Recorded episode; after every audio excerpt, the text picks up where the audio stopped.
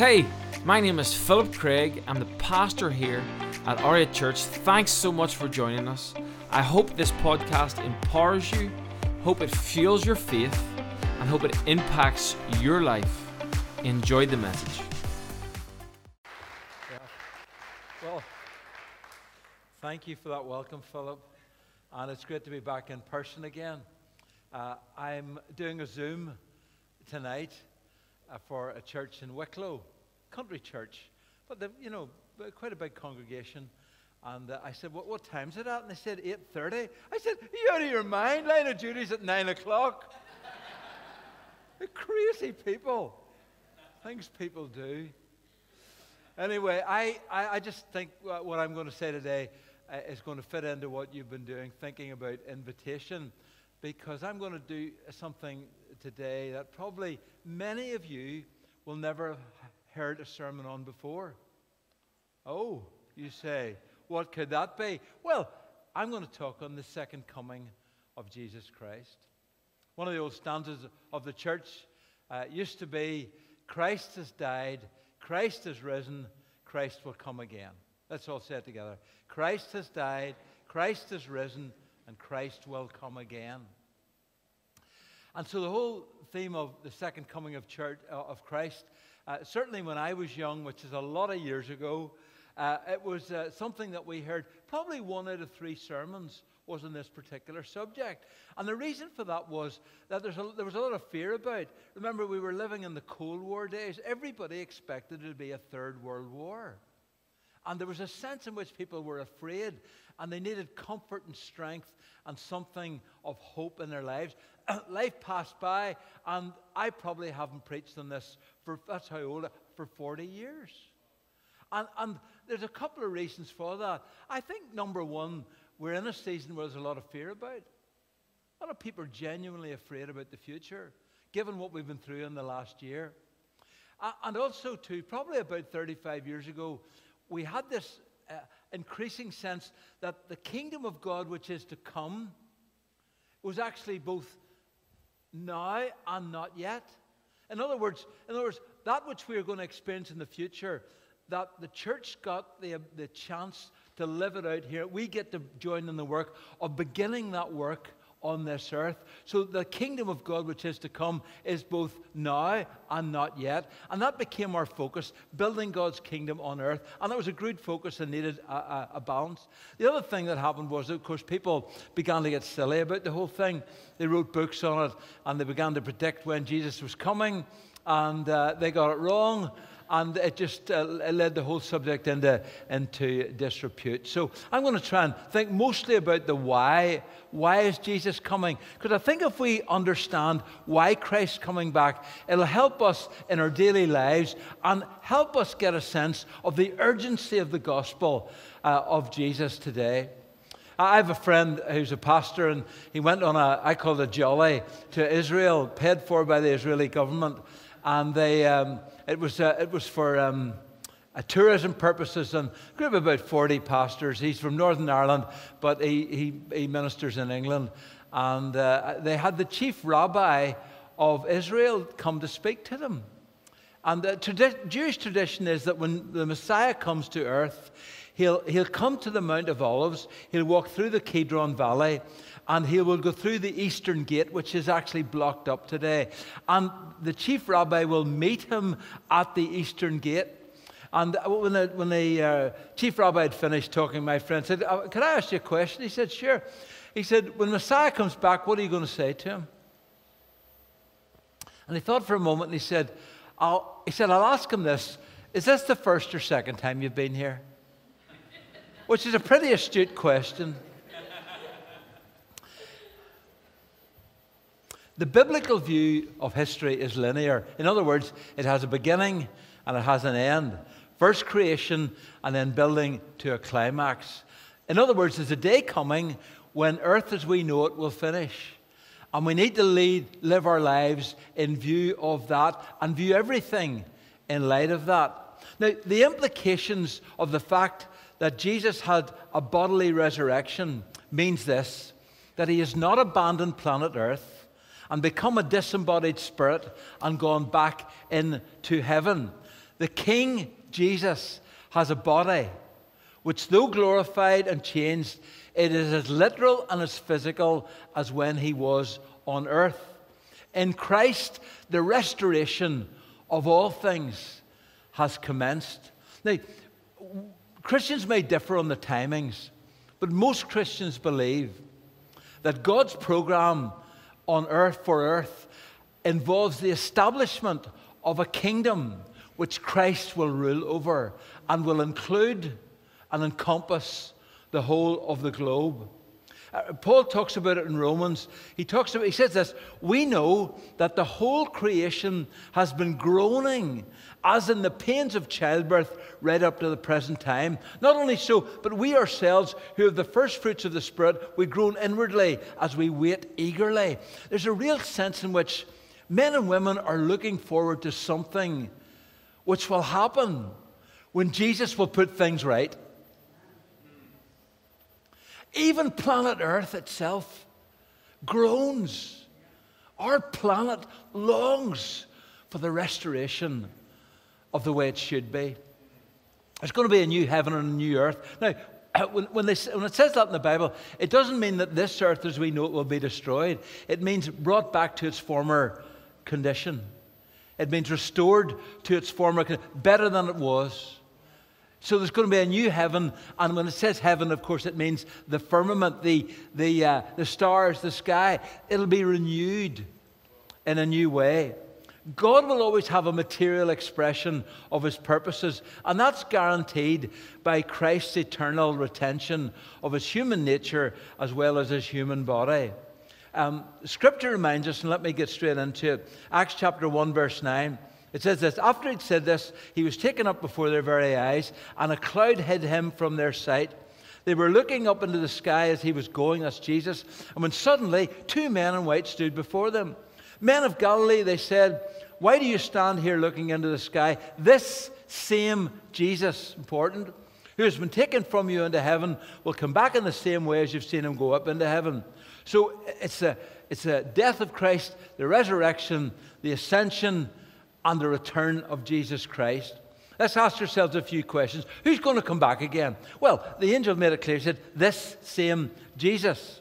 Points to note, they didn't use any of his divine titles, they used his human name. Why? They emphasize this that the very same Jesus who walked on planet Earth is the same Jesus who's coming back again. And he won't have changed in the meantime. He won't have changed. Sometimes people think, well, somebody's been away, they might have changed. Hebrews tells us this Jesus Christ is the same yesterday, today, and forever. There's some people assume that Jesus went back to some sort of spirit form when he went back to the Father. The truth is, when Jesus Christ became human, wait for it, he keeps that resurrected body for all eternity. As you slept last night, there was a man in charge of the universe, Jesus Christ. And, and what is he doing now? It, it, it, says in Timothy, it says there's one, there's one mediator, a go between between God and man, the man Christ Jesus. And so Christ intercedes for us. Not, not going, God, you don't understand them, I do.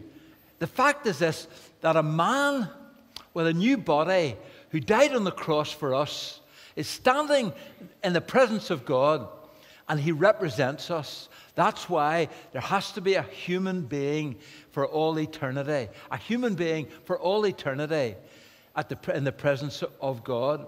Incredibly, a perfect human being is in control of our universe. So, this same Jesus, remember, humble as a baby in Bethlehem, a boy in Nazareth, a joiner for 18 years, a miracle worker for three years. This is the same Jesus who will return to planet Earth one day, no less human than when he walked on dusty roads. Just one change. He now has a what we call a resurrected body, which he received before he ascended into heaven. Now, the glorious body of Jesus has the same appearance uh, because he will have scars and marks that came through the cross that he will bear for all eternity. But he's no longer subject to the process of aging, decay, and death. I think, this is me talking, okay, that he'll be, he'll be 33 when he comes back again. I think it'll be the same. I think it'll be the same. Uh, and, and it doesn't say that in the Bible, but that, take that one for what it's worth. We will have, remember, and this is important, we will have a similar body, but we'll be the same people. Because this isn't reincarnation, this is resurrection. Reincarnation is you go in as a dog and out as a flea. Okay? Do, do, you understand? You become something different. But resurrection is the essential you. Now, that'll be a big disappointment to you with, with some of the people that you live with. You'll be thinking, what? Now, of course, it'll be a body which is no longer affected by pain or suffering or, or sorrow. You know, we'll have new bodies. Wow. I'm looking forward to that one. But, but and without the sin, but you will be you. You will be you. It doesn't tell us a lot about it, but the ascent, if Jesus, if, if, if he was the first fruits, then uh, when we follow the pattern of Christ. Let's keep that in your mind. So Jesus, uh, if it, here's the point: if if Jesus is coming back and he still has a human body, it has to be the one location. Because the spirit can be everywhere, but the body has to be somewhere. Okay? Now, where's it going to be? Well, I think uh, uh, the spirit, the spirit, as I said, is everywhere, but his body has to be somewhere. That's why Jesus said, uh, don't you even remember this in John's Gospel? He said, Look, it's better for you that I go away.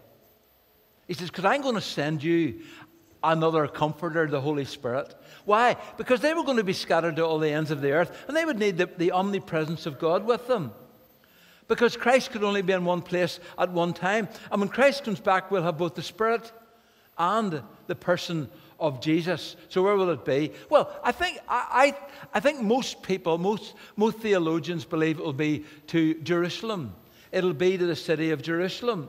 It'll be outside the city. Jesus ascended from the Mount of Olives. And in Zechariah 14 4, it says this it says that on that day, he, his feet will stand on the Mount of Olives, and it will take place above the mountain. 1 Thessalonians chapter 4 17. So we will have instantaneously receive our new and glorified body. We will meet him because gravity won't affect us. And then we will come back to earth again. Let me, let me read uh, 1 Thessalonians 4 to you. Brothers and sisters, we don't want you to be uninformed about those who sleep in death, so that you don't grieve like the rest of mankind who have no hope. Uh, here's what he says For we believe that Jesus died and rose again. And so we believe that God will bring with Jesus those who have fallen asleep in him. According to the Lord's word, we tell you that we are still alive, who are left until the coming of the Lord, will certainly not precede those who have fallen asleep or died.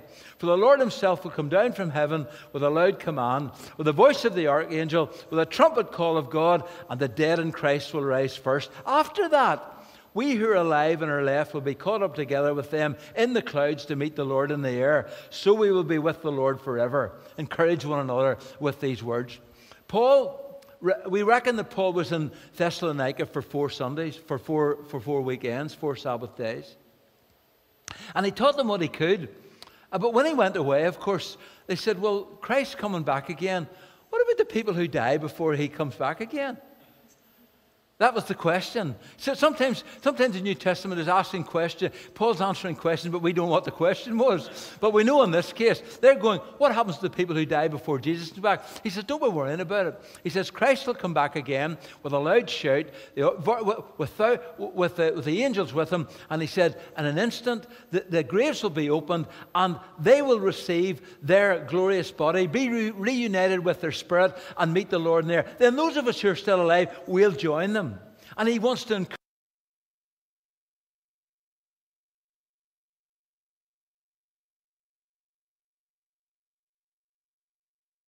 He went up from the Mount of Olives and he's going to come back there. Only two angels attended his ascension, but thousands will accompany his return. Matthew 25. When the Son of Man comes in his glory and all the angels with him, he will sit on his glorious throne all the nations will be gathered before him, and he will separate the people one from another, as a shepherd separates the sheep from the goats. He'll put the sheep on the left, on the right, and the goats on the left. Then Jude 14 says this: Enoch, the seventh from Adam, prophesied, "See, the Lord is coming, of thousands upon thousands of his holy ones." Only eleven saw him go but millions will witness his return.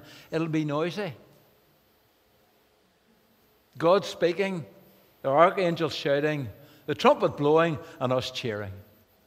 Wow. The incarnation was relatively secret, but this will be a complete contrast. Not a helpless baby, but a mature man. Not a single star, but lightning, according to Jesus in Matthew. Not in weakness, but in power. Not in meekness, but in majesty. There will be universal awareness, instant recognition.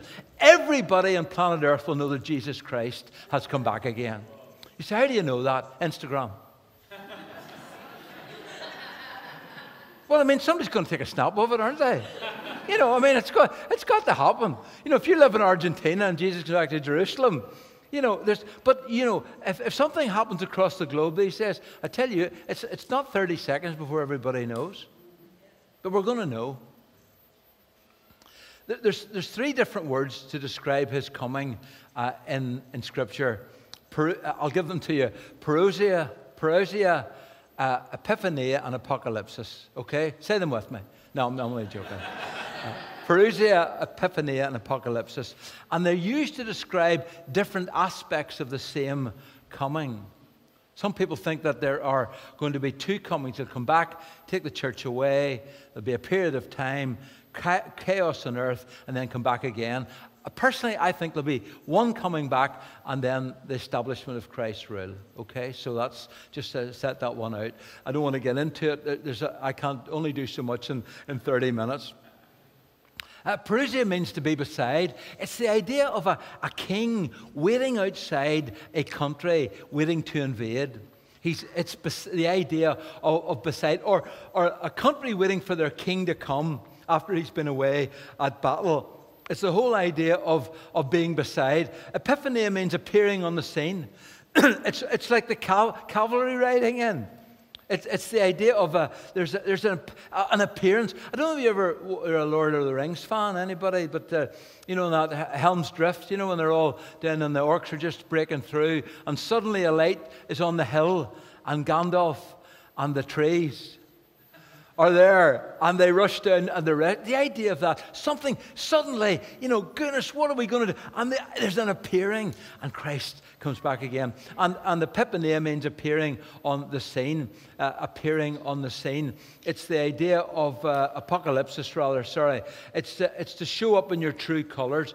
It's, um, I suppose if I, I suppose it's like a, a royal at wedding, you know, people are outside Buckingham Palace and there's a balcony, and then suddenly the curtains pull back and out they come. It's the idea of appearing in their full regalia. Christ is going to come back in splendor and glory and majesty, and the whole earth will acknowledge it. When will Jesus return?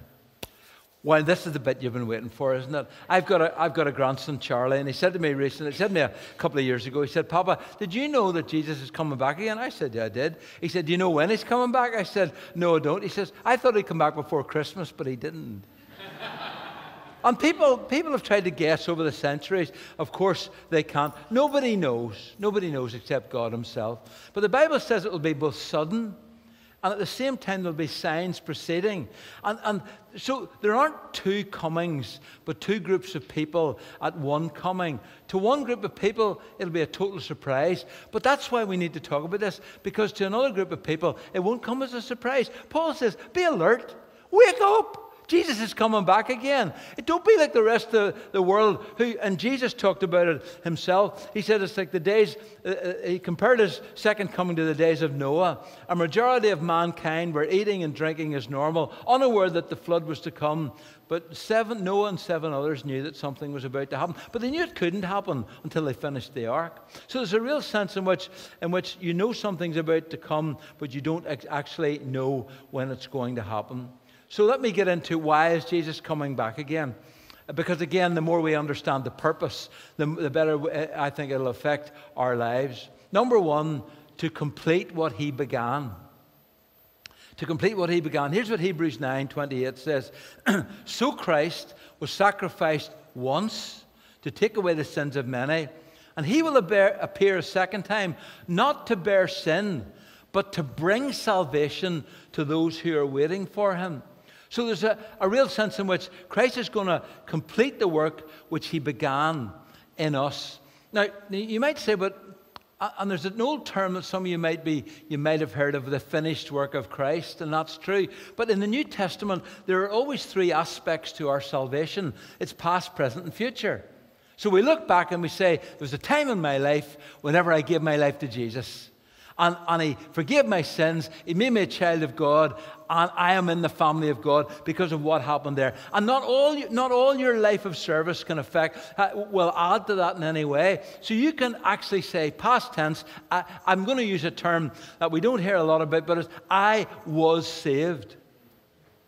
You can say that with absolute certainty. But there's also a sense in which you say, uh, uh, and it talks in the Bible about um, working out your salvation, not working for it, but working it out through fear and trembling. It's a bit like suppose you, you sign up to join the army and you, you, you go, Are you ready to do this? Yep. You sign your, your name on the signature, or your, your, your, your name on the signature, your signature on the piece of paper, you're in the army.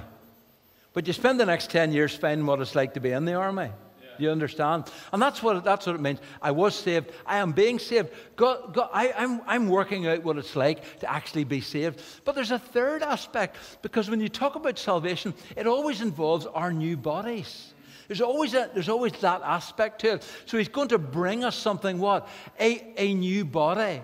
And he's going to complete what he began. We will have a literal new body. Now, you need a body for earth, but a spirit will do for heaven. God's, God's purpose will not be fulfilled the, until the entire universe has been restored to its original condition. And you and I get to continue that work until he comes back again. Okay, number two, to conquer the devil. To conquer the devil. There is, Christians believe that there's a, there's a person it's not just a force of evil, but there is a person called the devil, Satan. He's got power and authority. He, he, is described as the ruler, the prince, and the God of this earth. He's no match for God, and his final outcome is assured, but final victory is not yet complete. So, on planet Earth at the minute, there's two kingdoms running alongside each other the kingdom of light and the kingdom of darkness.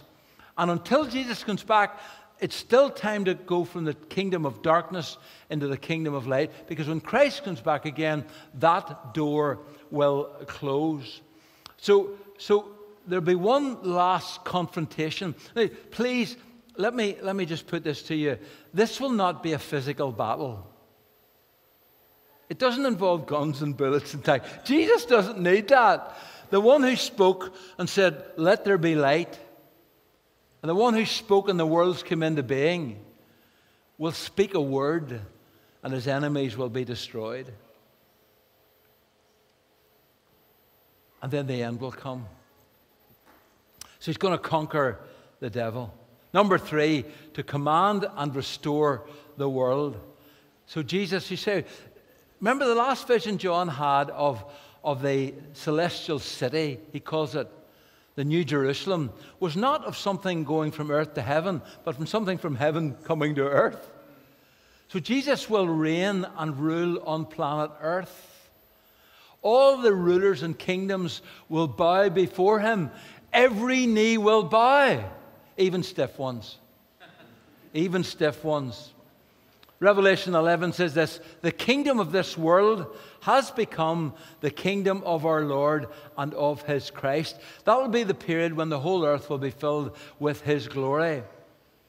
You know, what it says in Isaiah, they will beat their swords into plowshares, shears, and their spears into pruning hooks. The lion will lie down with the lamb.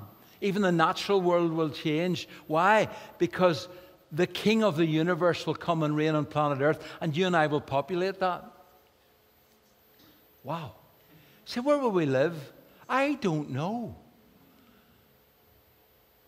But there's an incredible sense of God creating an Eden on earth. When God created a space that we call the Garden of Eden, it was, it was to meet men and women and have relationship and fellowship with them. And when that went wrong through Adam's and Eve's sin, and they were shut out, the rest of the story of the Bible is about God trying to get that space again. There was the tabernacle, the temple, Christ coming, dwelling among us. But there's coming a day when the whole earth will be Eden. It'll be Eden restored, where men and women will walk with Jesus. Adam will have come home again. And if you know Jesus Christ, you'll be part of that. He's going to command the world. Number four, this is the hard one, to condemn the ungodly. It's a really difficult one. The injustices of life demand it. If it seems like evil goes unpunished, think again. Let me read to you a, a, probably a verse that you won't have heard a lot about. Certainly not, I certainly haven't read it out publicly for years. It says this When the Lord Jesus is revealed, 1 Thessalonians chapter 1, 2, 2 Thessalonians chapter 1, I beg your pardon. When G- the Lord Jesus is revealed from heaven in blazing fire with his powerful angels, he will punish those who do not know God and who do not obey the gospel of our Lord Jesus Christ. They will be punished with everlasting destruction and shut out from the presence of the Lord and from the glory of his might on the day he comes to be glorified in his holy people and to be marveled at among those all those who have believed. This includes you because you have believed our testimony to you. When Christ returns, he will begin by judging the world in righteousness. Evil will be put down, the tares rooted out, and destroyed. Why? Because the, the justice of God demands it. If you think that evil will go unpunished, you ever sit and watch a television screen and go, it's not fair? Is, that ever, is anything ever going to be done about that? Please, ladies and gentlemen. That's why, that's why, as Christians, we leave that stuff to God. It says in 2, the Old Testament, New Testament, vengeance is mine, I will repay, says the Lord. And so that's why, that's why, we, don't, that's why we don't take revenge on people. That's why we don't harm people. That's why we don't, we don't get even with people. Why? Because number one, God knows all the facts, we don't. And he will be the equitable judge, but judge he will. And there's coming a day when we will be faced with that. And, and, I, think, I think that day of reckoning, I think it has to be fair, has to be seen to be fair. Has to be public, not in private. Why? Because I, I, think everybody has to know that. Jesus will be publicly vindicated. They, they crucified him as a common criminal. Listen, uh, everybody has to witness on planet Earth the greatest of all injustices. And I think God's people will be vindicated. Many Christians, many Christians have taken their stand and lost their life because of Jesus. These are the people whom Jesus is not ashamed to call his brothers. They'll be honored in front of those who treated them with contempt and hatred. There is a day coming when justice will be done. Listen, we've got two future engagements. This is why, this is why the 5,000 invitations is so important. Hebrews 9 says this It is appointed unto men and women once to die, and after that, the judgment. Two future engagements. And you get to choose which one you will have. No second chances. And number five, and I finish with this almost is the marriage supper of the Lamb. The marriage supper of the Lamb. Talks about this in Revelation 19. Now, it's not, it's not the biggest ever reception like the one we had last August in the Seagoe. It's not what it's about. But let me, let me read to you. And John says this Then I heard what seemed, Revelation 19. Then I heard what seemed to be the voice of a great multitude, like the roar of many waters, like the sound of mighty peals of thunder, crying out, Hallelujah! For the Lord our God, the Almighty, reigns. Let us rejoice and exult and give him the glory, for the marriage of the Lamb has come, and the bride has made herself ready. It's the idea of, it's the idea. I, have done, I've done a lot of weddings in my time, and probably the, one of the best ones was last August when, when Anna and Philip got married. And when Anna came walking up that, that aisle, you know, actually, I always get emotional when I see that bride, having made herself ready to be united with her groom as one in body and spirit. And the sense is, of course, that there's a day coming when every believer, past, present, future, who at some time expressed faith in Christ, will be gathered, this great multitude. And, and please allow me picture language. It's as, if, it's as if Jesus is standing at the front and the bride comes in to do what? To be united with her groom for all eternity. That's why there'll be no marriage in heaven, as Jesus talks about it. Why? Because we'll have a, a widow will have a husband who'll always be at her side. The orphan will have a father who will never leave them. The, the, the, the church of Jesus Christ will celebrate the culmination of the ages coming together for all eternity. And Jesus will say, in the words of Jude 24, he says this, Paul, uh, the writer said this, to him who is able to keep you from stumbling and to present you before his glorious presence without fault and great joy. There's a day coming when Jesus will say, Father, I brought them all home safely. I brought them all home safely. And we'll celebrate on that day. Well, how do we prepare? Maybe the band would come up now, would you please? How do we, how do we get ready? How do we prepare? Well, number one, individual faith in Christ. That's how you get ready. That's the principal way you get ready. You get yourself ready. You, you, you, uh, you say, What do you do? Well, you say, Listen, if that's going to happen someday, I want to be there. I want you to join me. I want you to be part of that. But on earth, you get the opportunity to respond to Jesus Christ and say, Lord, you're a great Savior, but I'm a great sinner. But I want to thank you that you love me and you died for me. And I'm asking you to receive me as your child right now and forgive my sins. If you do that, you will be there at the marriage supper of the Lamb. Number two, continual service. Let's not, Paul talks about it. He says, uh, don't, don't get weary, don't get tired of doing good, for if you keep on going at the right time, you'll reap a harvest. He's coming, he's coming back again. And what do we do? We don't give up. We keep on building the kingdom, the now and the not yet. Number three, uh, personal holiness. Remember, he's not coming, he's not coming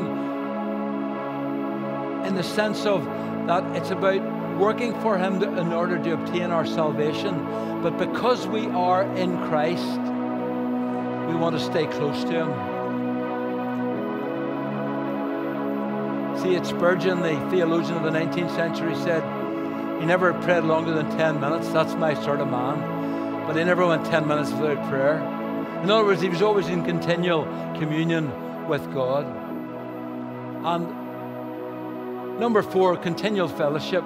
In other words, Hebrews 10 25, he says, uh, the writer goes, Look, don't, don't be like some people and forsake coming together because you're going to need each other even more as the day approaches. In other words, there's safety in numbers. Keep coming out, okay? If you're at home and because of safety reasons and COVID, we understand that, of course.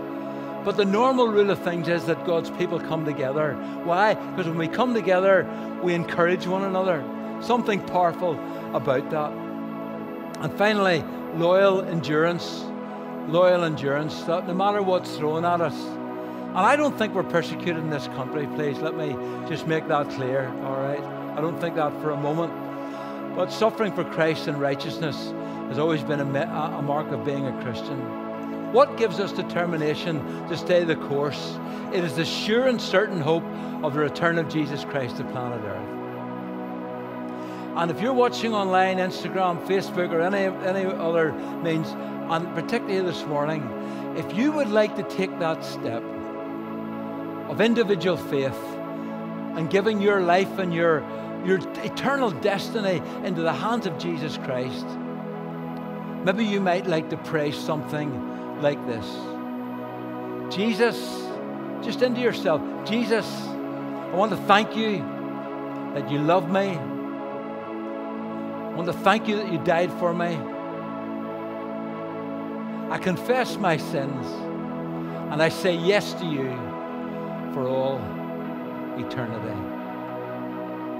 In Jesus' name. Amen.